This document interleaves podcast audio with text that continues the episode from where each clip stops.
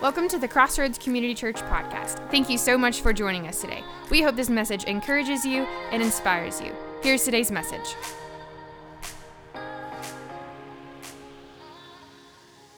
If you have your Bibles, you can go ahead and turn, or if you're on your tablets or on your phone, we're going to end up in Matthew chapter 16 as we launch this brand new series called Noise. Now, to help you understand, and you may have seen the social media post, and just like the website, crossroadscommunitychurch.com, you can also find us on Instagram and other social media platforms. And it's an easy way to, to stay connected. And we send out stuff throughout the week, and we kind of put a teaser out there. And it had the definition of noise on it. And I want to read the definition so that we can understand what we're about to dive into. It says, noise, a sound, especially one that is loud or an unpleasant or a disturbance. It's a sound, normally that's loud, that's usually unpleasant, or it's a disturbance. Now, we are not going to focus on audible noises for the next four weeks. It's actually going to be the next five weeks. I'm excited to tell you this is something we've never done before. Uh, me and Pastor Sam are going to co teach this whole philosophy of noise. I'm going to be with you for three weeks, and I'm still going to be here. And Pastor Sam's going to be with you for a couple of weeks as we work up to this worship night, and he's going to share his heart and what God's put on his heart as our worship pastor when it comes to worship. And him and I have already been talking. It's going to be awesome. But you need to get ready. I believe this is going to be a major, major, major launching point for us as a church. And again, we're not talking about noise like chirping. We're not talking about noise like a big drum. We're not talking about noise like, you know, the gifts that your grandparents get your children. They're like, uh huh, payback. You know, that's not what I'm talking about. I'm talking about the noise. And let me tell you the way that I wrote it down. If you've taken notes, you may want to write it down this way as well. I want us to look at noise because of this is the why. You ready? Because it's hard to listen to your heart if you cannot hear it because of the noise in your life. It's hard to listen to your heart when the raining noise in your head is so loud that you can't hear what God's speaking. If you look at God's word, he always talks about this concept of the heart and speaking to the heart. But most of us, we listen to what? Not our heart, but our head. And we're getting bombarded through a lot of different concepts. And that's what we're going to be talking about. And today, and in 2021, we are bombarded by many different things. And I want us just to be able to look through this, and it's not going to be a political platform. I just want us to be able to figure out how can we block out, silence, decipher, discern the difference between noise and God speaking. Well, one of the things I'm excited about is, is I have a brother in law. He, he really has an amazing concept in what he does. His name's Brian Osborne, and, and he taught me something a few years back that I thought this is so good and it really fits where we're launching. And he spent some time traveling and speaking and talking in particular about the first few chapters of the book of Genesis. He works at a place called AIG and travels for them. It's a great organization. Uh, if you've ever been up to the Creation Museum or the Ark, that's who that is. But he talks about the aspect, and now this is key. If you're taking notes, you need to write this down. Where your starting point is will affect everything else. Like, like your view of something and where your view and perspective is coming from will really change a lot of what you're looking at. I, I brought a little prop that I wanted to show you. This, this is a twofold prop. This is to explain a point and also to help some of my guys out there that don't realize what's in a week, all right? And so, but if you think about it, we used to call them rose colored glasses, but you know, if I put these babies on, yes, Amy, I'll have those next week for you. You're welcome. But all of a sudden, the lenses in which I look through changes everything. If you grew up during the 70s, you would hear the concept of rose colored glasses, and they were all the fad because of this guy named John Lennon and this little group of four guys that came over from England named the Beatles.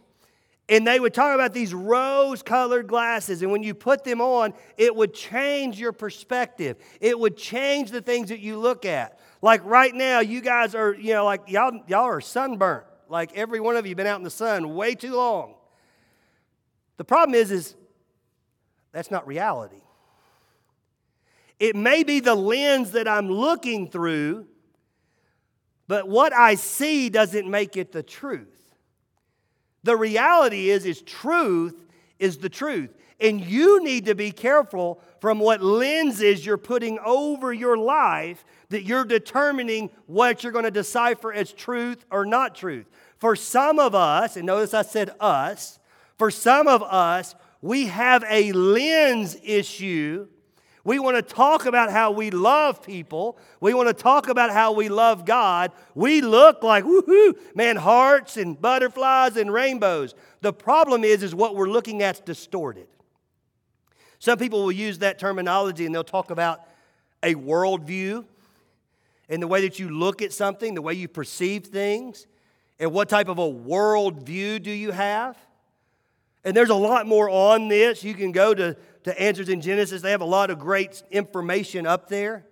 But that's not where I'm going today. What I want you to think about is what lenses are you putting in your life that's determining what you're looking at and what's truth and not truth? It's because of this that I'm so excited about all of you guys and what you guys have been doing with all these Bibles that we're selling.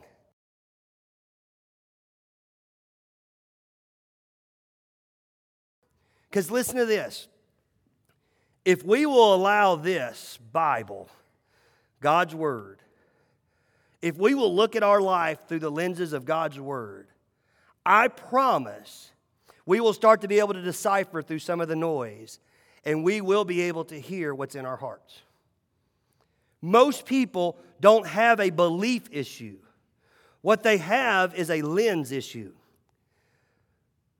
They're not having an issue with what they're believing in.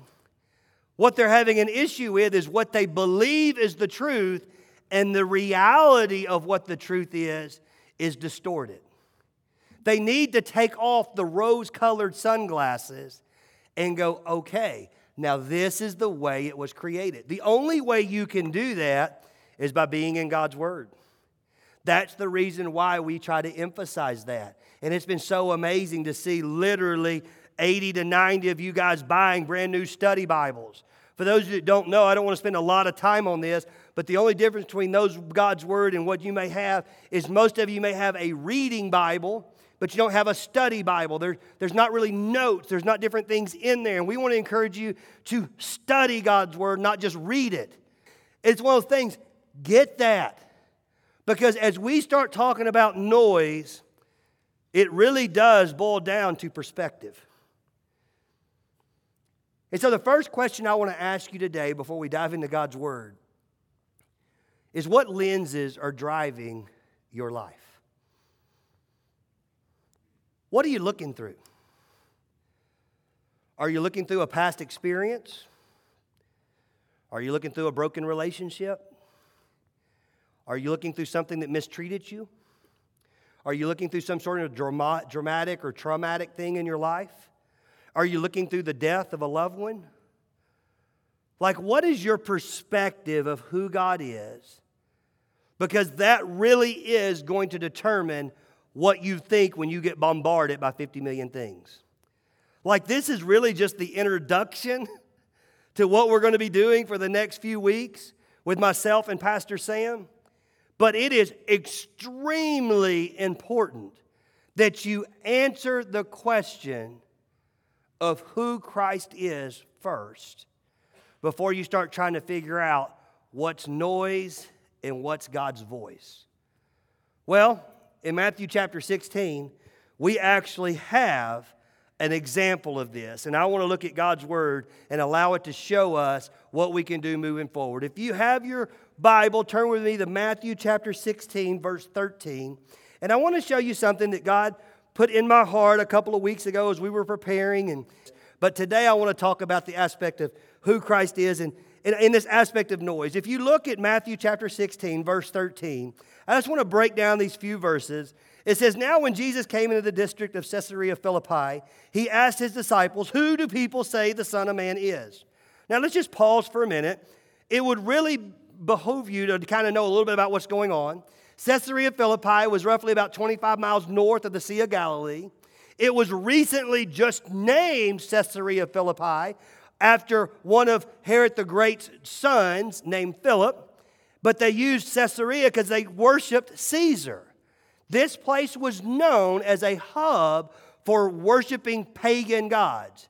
It started with Baal, and then they moved from Baal because of the Greek influence, and this area started really worshiping Pan, the Greek god Pan. You, you know that from different movies that you've seen, the one that has the, the legs of a goat and has horns, but he walks around with his pipe and does those different things that he plays on his little instrument. There's probably a lot more technical term than that, uh, but I, I, call it a pipe, you know.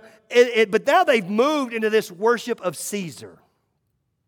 And so they've actually just recently in this time period changed the name of this city into Caesarea Philippi after Caesar and King Philip. And so there is a major stronghold that is on this community as far as what they worship and what they believe about God. That is important for us to understand because Jesus is in this, this mecca of pagan worship. He's in this capital of religious thought, but it was wrong and he asked his disciples, Who do the people say that I am? I believe as we dive into this aspect of noise, that is one of our issues.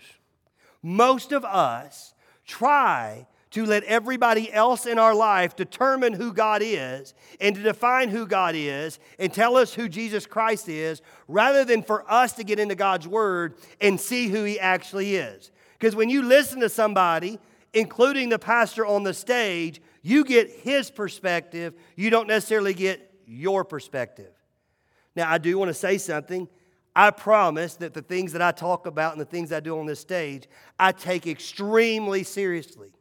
I have learned, and I don't understand why, that over the th- last three years, my words hold weight. And if you were to go to First Thessalonians, there talks about a special judgment that I'm going to have on the basis of the things that I teach about and the way that I love and shepherd you. And that's not a, mm, boy, ain't that great. That's a please pray for your pastor because I want to be accountable and I want to do things rightly. So I will tell you that you can trust the things that I say.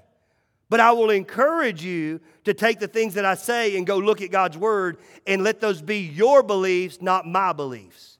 I want you to have the right lenses in your life because of you knowing God's word, not because of me studying God's word.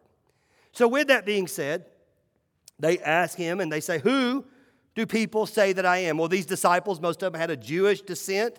And so here's what they started saying because they were probably talking to mainly Jewish people. Verse 14.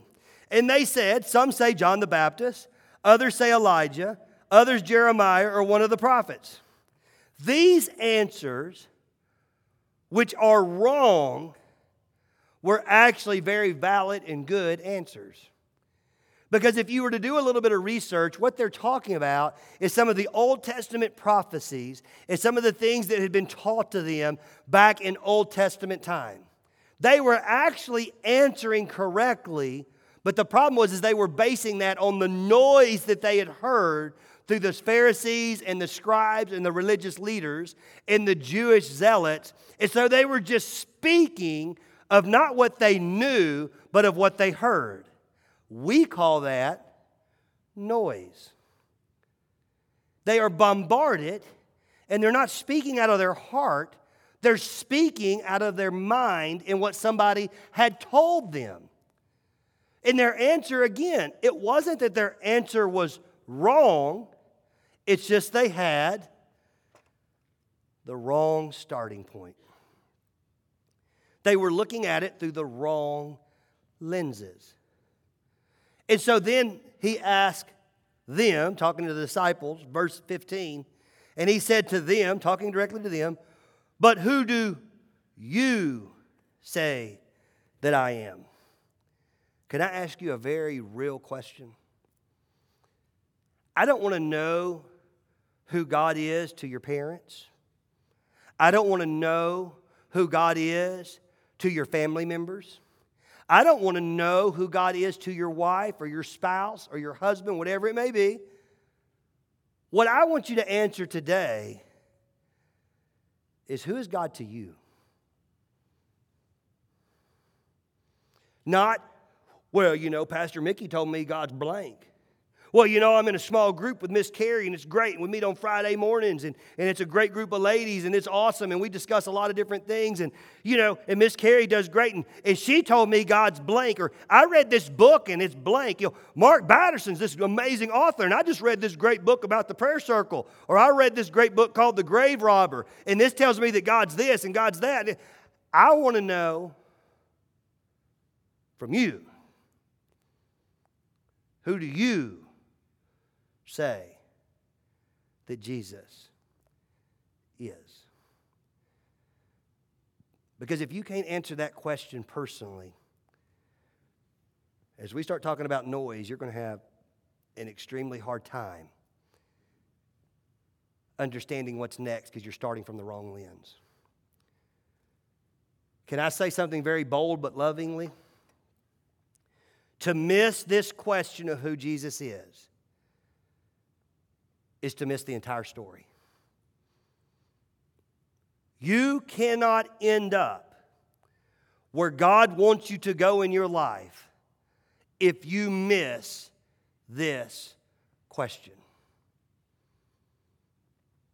And if you get caught up and you Google, you go to Wikipedia, you drive around to different churches, you start asking different denominations, you start asking different priests or or, or pastors or go down to the mosque or you go over to Utah and talk to somebody in the Mormon church, like you can very quickly have a lot of noise that hits you.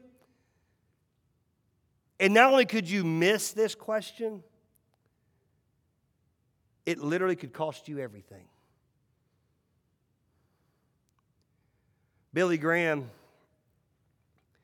who is one of the most amazing evangelists that ever lived, if you've ever listened to one of his messages, it's the most simplistic. It's not like this deep theological, like, hey, I want to go deep. He's just like simple, like to the point. But one of the things that he was famous for is he had kind of a percentage in his head. And I don't remember exactly what the exact percentage was, but it was close to about 50% of the people in the pews are going to storm the gates of hell with a false sense of who Jesus is and not knowing who he really should be to them. He put it in a message. He called it 10 inches. It's the difference between your head and your heart. And it's the difference in knowing about God and having a relationship with Jesus and having a relationship with God. Well, let's, let's look at how Peter, our boy, he steps up. You ask a question, Peter's the first one to answer.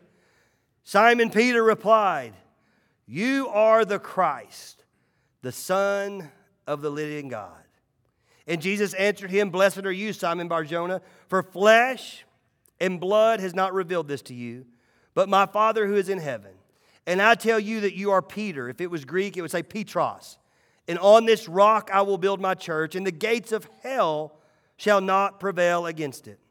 I will give you the keys of the kingdom of heaven, and whatever you bind on earth shall be bound in heaven, and whatever you loosen on earth shall be loosened in heaven. Then he strictly charged the disciples to tell no one that he was the Christ. Now, I got extremely intrigued in how Peter could have such a great answer, so great that he says, Flesh and blood did not reveal this to you but at the, at the end, he says, but don't tell anybody. Like, simple minded guy here, why? Like, if it's like if, if I'm at school and I need a little bit of help and you got the right answer, tell me the answer. You know, like I need to know the answer. Like a lot of times, that's how a lot of things will happen. People will come to me and, and they'll say, Hey, Pastor, what do you think about blank? And they don't want me to sit there and go, Well, you know, uh, I'd like to tell you, but I can't. So you don't know? No, I know.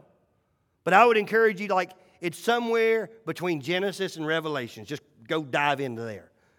You're like, no, man, give me the answer. Like, if we know the answer, give the answer. And the question is, why? And it's in this word that he used when he says, You are the Christ. And understand what this really means. If you were to look at this word Christ, it's an amazing, amazing word. It comes from the Greek word Christos. And so, if you were to look at it, in fact, it became symbolic in the New Testament that whenever you saw the Greek letter chi, it resembled as the first letter of this word Christos, which meant Christ. This is the reason why at Christmas time people will put Xmas. They're not taking Jesus out of Christmas. No, that's actually a more direct way because Christos was symbolized by the Greek letter chi.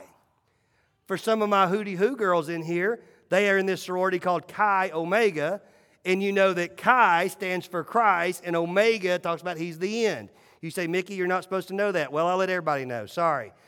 But that's some of the foundations in what they do. Those Greek letters mean a ton. But it was more than just Christ as far as Christos in the Greek, it actually backtracked into a Hebrew word as well. I'm going to do the best I can to pronounce this, but it's Mashika. Mashika. In fact, it would normally be said Mashika ben David. And that was the Hebrew that it cross references that goes back into 1 Samuel. If you want the reference, it's the 1 Samuel chapter 7, verses uh, 6 through 16. And what this is talking about is this aspect of who Christ was and relating him specifically to David and the anointing that had been put on David's life and that went through Samuel and was this lintage. See, the crazy word that's there, Christ, literally translated means the anointed one. How many times have you heard people say Jesus Christ? And you just think that like Christ was his middle name. Like, like Michael Tracy.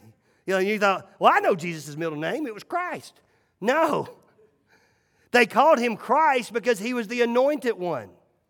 And they called him this because he was taking, listen, you had the Jewish people who he asked, Who do those people say that I am? And they were using their Old Testament prophecy. The problem was they stopped short of the anointed one. Whereas Peter, being revealed from God, had showed him not just to stop at Old Testament prophecy, but to continue to what was to come. And he says, You are the Christ. You are the anointed one. You are the chosen one. You are the one that we've read about. You're the one that's going to take care of all these Old Testament prophecies. You're the one that's going to show your life, going to give your life like everything. That word Christ was more than just a simple word. And on that word, all of a sudden his vision will become clear. See, on that word, he would take off Petros, would take off all of his Jewish background, all of his religious zeal, all of his teaching as a child, and memorizing all the different customs and the Feast of Booths and the Feast of the Tabernacles and all these different concepts. And he would start looking at the world totally different. And you know what Jesus' response was?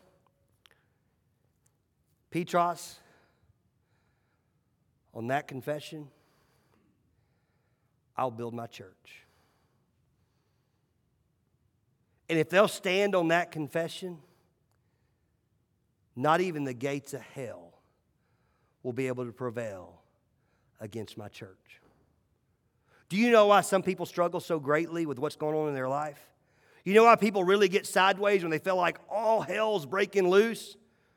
The reason why they get so sideways is they start it with the wrong perspective. They look at Jesus as a Savior, not the anointed one.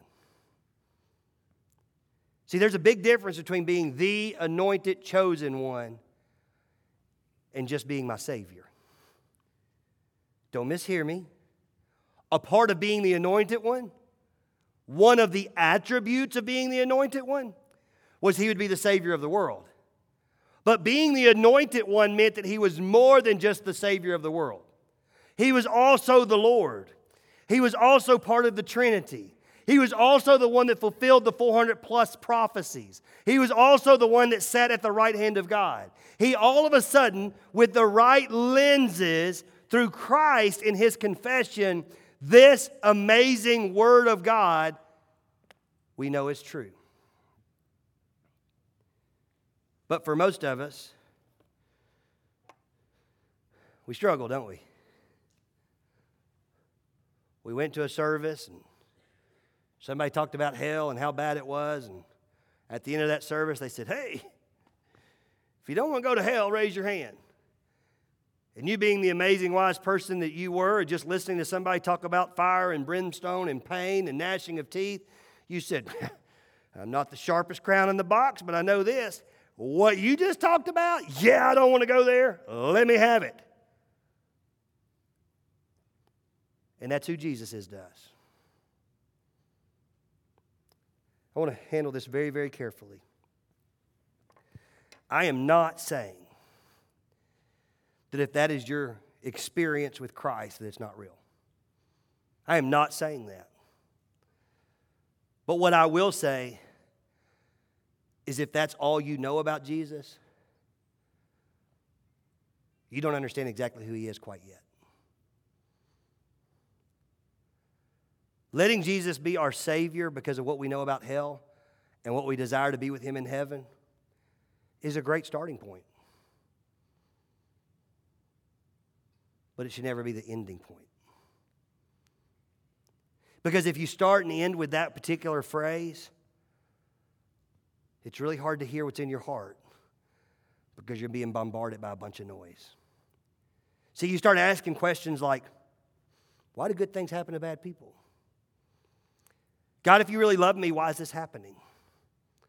God, I, have been doing my best. I, have stepped out. I'm, I'm serving. I'm doing what I can. Lord, I, whew, I mean, I, I'm, I'm even giving tithe and offering. I mean, I'm really trying to focus on you. I'm doing what you call me to do. Why are these things still happening to me? And it's because of your starting point. You say, Mickey, are you going to answer that question? Sure will in the next four weeks. And it's going to be an amazing, amazing journey. And it's going to lead us to a point in time that we can truly sit down. And on that Wednesday coming up on the 24th, we're going to have an amazing worship service with our worship dream team and with Pastor Sam. And there's not these devotionals planned. There's not, like, they're working to give you an amazing experience, and it will make more sense. But today, can I ask you a very simple starting point question? Can I reiterate one more time how important the lenses you're looking through are going to affect where you're going? Can I ask you, who do you say he is? For some of you, you may say, Mickey, I, whew, man, I, I, don't, I don't know, but I know this. Whoever he is, I want him. Can I tell you that's a phenomenal starting point? You know why? Because he wants you back. Not only do you want him, but he's up there saying, Oh, baby, that's why I went to the cross. That's the reason why I rose on the third day. You know why I did that? Because I want them. Like it's an amazing love relationship. Could you imagine what life would be like if I was married to my spouse and I was like, Ooh, baby, I want you. And she's like, Yeah, I'm not really interested. Like, that would be kind of tough. You know, to every day be like, I love you and I want to be with you and I can't wait. And she's like, Yeah, I mean, I'm just, I, I mean, yeah, I mean, every once in a while, I mean, you have some good moments. And it'd be really funny if it didn't describe our spiritual life, wouldn't it? Some of us want Jesus when all hell's broke loose. Some of us are like, Lord, I'll go to Africa. Just help me get out of this situation. I mean, we'll, we will petition and leverage everything in us, won't we? And what Jesus is saying is listen, I love you. And he wants you to say, in God, Jesus, the Christ, the anointed one. I love you too. And let that define everything in your life. Rather than the noise, my life's defined by stuff I buy. My life's defined by relationships in my life. My life's defined by achievement, goals, money. They say, you know what, my life really is defined by the anointing one. See, here's what's amazing is the more you study this word Christ, not only is he the anointed one, but he's also the one that does the anointing. We call it called. You say, I have a hard time figuring out what God wants in my life. You know what you have a hard time with? Knowing who Jesus is to you. Today, with all the love in my heart, can I get you to very simply say, Yes. Lord, I don't really understand everything. Jesus, I, am still kind of getting bombarded by a lot of things in my life. There's a lot of noise. But I know right now in my heart what He's talking about out of God's Word, I want that. Now, is that going to mean that all of a sudden this, this roof's going to fly up and this light's going to shine down and there's going to be a dove and woohoo and everything's going to be perfect and you're going to go home and everybody's going to call you today? It's like, you know, we've been having problems. I just felt led that I need to call and ask for forgiveness and you're going to go to work tomorrow and everything's going to be great and you're going to look at the books and it's going to be like, wow, we got more money than ever. And your boss or you are the boss going to come in and be like, this is great. Like, I mean, tomorrow everything's going to be awesome. I hope not. Because when things get like that for me, you know what I start doing? I start taking my eyes off of who Jesus is. And I start looking at what I do. And I start going, boy, I'm nailing this. And Jesus says, Boy, I love you too much to make you start think that you're that great. Even though I made you more than a conqueror, I'm going to leave a little bit of a thorn in the flesh. I'm going to leave a little bit for you so that you know that you still need me to be the anointed one. See, most of us, we want to live like the anointed one, not the one that received the anointing. And today is a day of taking off those rose colored sunglasses and saying, This is who Jesus is. And this is who he says I am. If you're encouraged by today's podcast and would like to hear more messages, visit us at crossroadscommunitychurch.com.